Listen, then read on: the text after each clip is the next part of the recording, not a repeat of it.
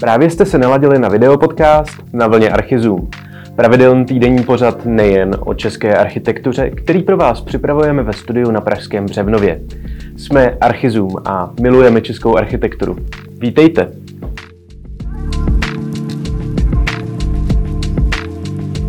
V jubilejním desátém díle videokástu na vlně Archizum jsme si pro vás připravili rekapitulaci tématu, kterému se intenzivně věnujeme již déle než rok.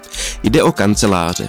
Nejprve vám představíme několik architektonicky zajímavých kanceláří, dále vám připomeneme výherce soutěže kanceláře roku UR a ukážeme vám, na jakých projektech společně spolupracujeme. V neposlední řadě vám představíme náš seriál Kanceláře venku, protože navzdory britskému létu, které v posledních dnech v Praze panuje, jsme v tom správném ročním období.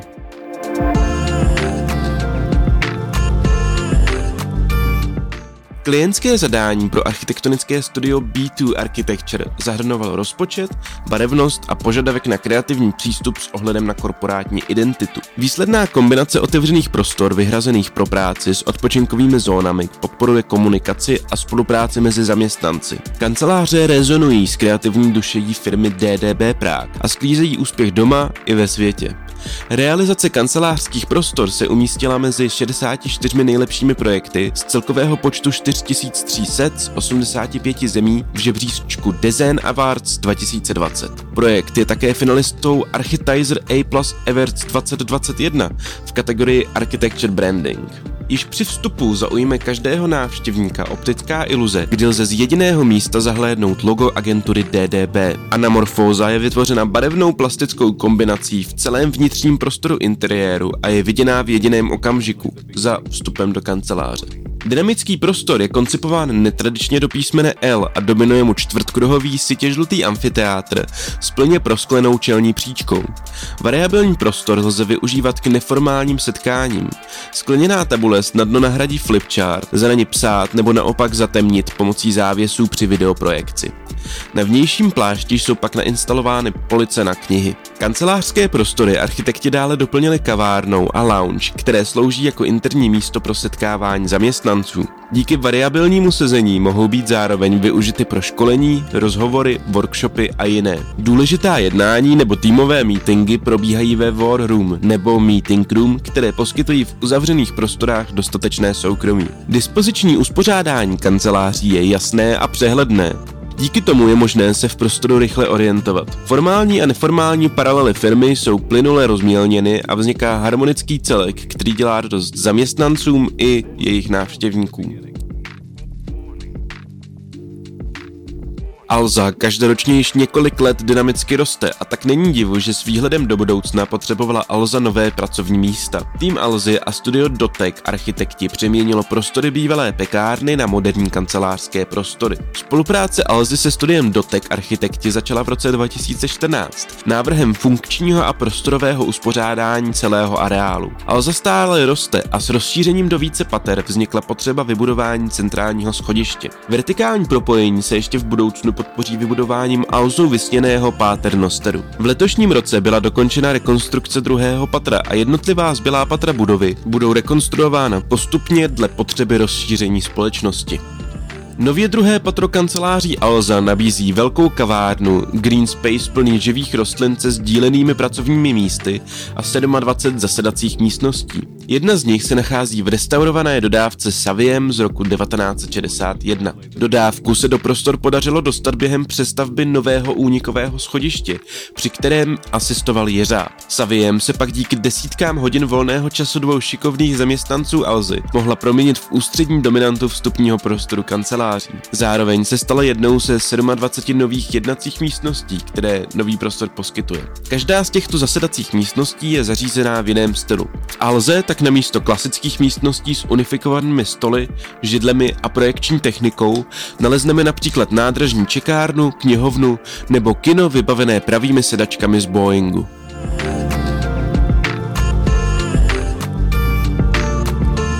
Ze všeho nejdříve bychom vám rádi opět připomněli fenomenální úspěch architektonického studia UR v letošní soutěži Kanceláře roku. V pátém ročníku soutěže vybírala odborná porota složená z předních odborníků kancelářského trhu vítěze v deseti kategoriích. Letošní novinkou byla kategorie Startup kanceláří, ve které zvítězil právě ateliér UR s návrhem kanceláří Product Board. Kromě startupů se UR věnují i tvorbě přelomové aplikace Space Planning App, o které se na Archizum dozvíte více již příští týden. Nejde však o jediný projekt, na kterém s Archizum UR spolupracují. V rámci naší audiovizuální tvorby pro vás společně připravujeme seriál Architekti kanceláří.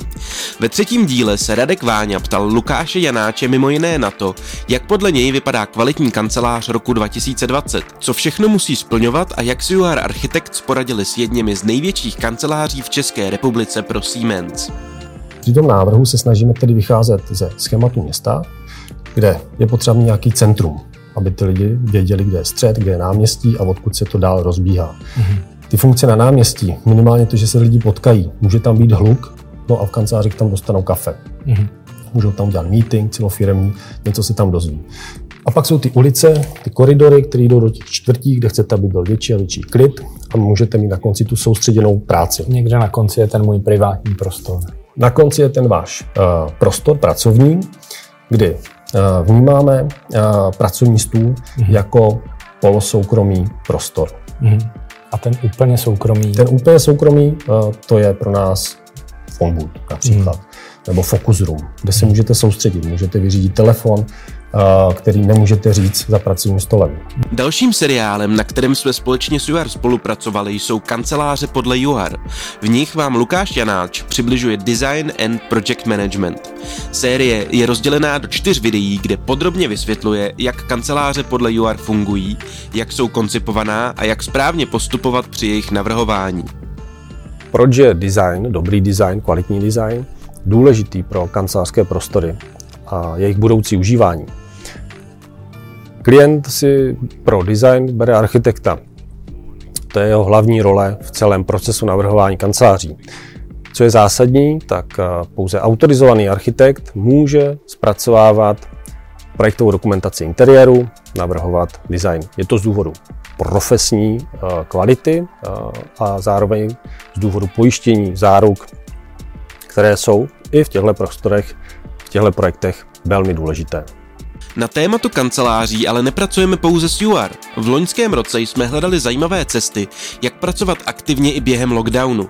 S přicházejícím jarem nás zaujal koncept kanceláří venku. V designerském studiu 519, které je pevně spjaté se značkou Egoe, vznikl jedinečný koncept venkovních kanceláří Leva. Leva představuje modulární exteriérový koncept, který může fungovat nejen jako pracovna, ale i dětské hřiště, prolézačka nebo meeting room. Možností je nespočet.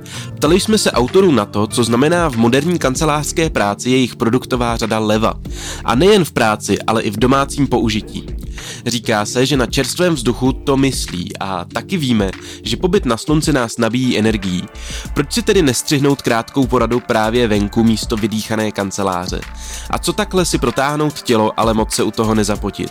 Je-libo kávu a přitom počítat ptáky na obloze? Systém leva je vlastně takový interiér v exteriéru, kancelář v exteriéru. Je to místo pro odpočinek, rychlou poradu nebo třeba předvedení nejlepšího avokádového sendviče vašeho kolegy a chtěli jsme teda řešit vlastně to, co bude v těch kostkách. Takže takhle no. vlastně jakoby vznikla ta, ta idea toho, že by bylo dobrý z toho udělat jako vlastně produktovou řadu a směřovat ji jak k zákazníkům třeba v privátním sektoru, tak třeba pro zákazníky ve veřejném prostoru, ale třeba i pro venkovní kanceláře a tyhle ty věci. A to všechno vlastně vzniklo v roce 2016, bylo to rozhodnutí před čtyřmi lety a od té doby na tom nějak jako postupně pracujeme. To je za Archizum pro tento týden vše. Děkujeme za pozornost.